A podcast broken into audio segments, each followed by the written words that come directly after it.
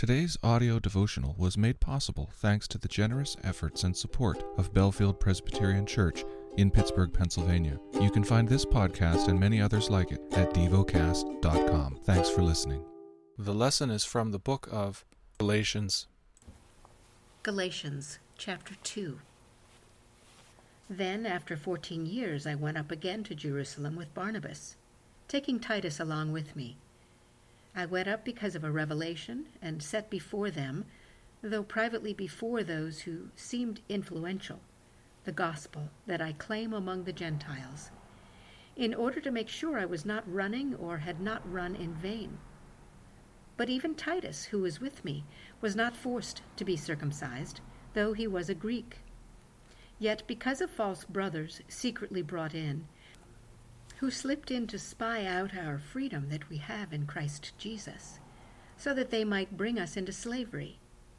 To them we did not yield in submission, even for a moment, so that the truth of the gospel might be preserved for you. And from those who seemed to be influential, what they were makes no difference to me. God shows no partiality. Those, I say, who seemed influential added nothing to me. On the contrary, when they saw what I had been entrusted with the gospel to the uncircumcised, just as Peter had been entrusted with the gospel to the circumcised, for he who worked through Peter for his apostolic ministry to the circumcised worked also through me for mine to the Gentiles. And when James and Cephas and John, who seemed to be pillars, perceived the grace that was given to me, they gave the right hand of fellowship to Barnabas and me, that we should go to the Gentiles, and they to the circumcised. Only they asked us to remember the poor, the very thing I was eager to do. But when Cephas came to Antioch, I opposed him to his face, because he stood condemned. For before certain men came from James, he was eating with the Gentiles. But when they came, he drew back and separated himself, fearing the circumcision party. And the rest of the Jews acted hypocritically among, along with him, so that even Barnabas was led astray by their hypocrisy.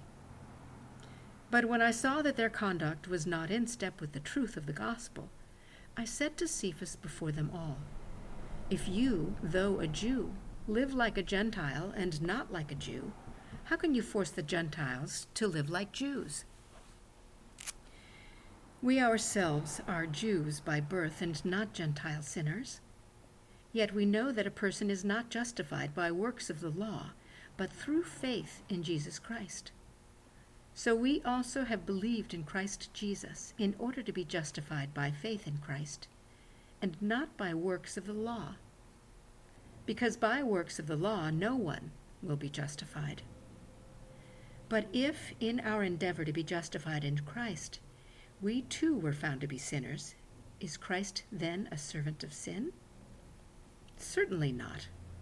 For if I rebuild what I tore down, I prove myself to be a transgressor.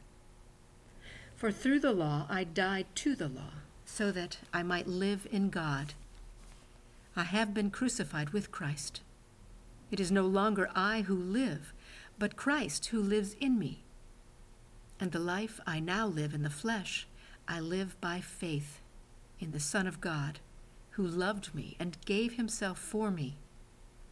I do not nullify the grace of God, for if righteousness were through the law, then Christ died for no purpose. Meditate and dwell on what you're paying attention to in God's Word. How has it connected with your heart or mind?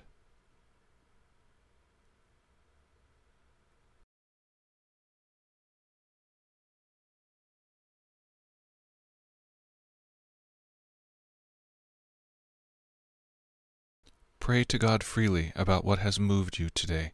Turn your thoughts to Him and enjoy His presence.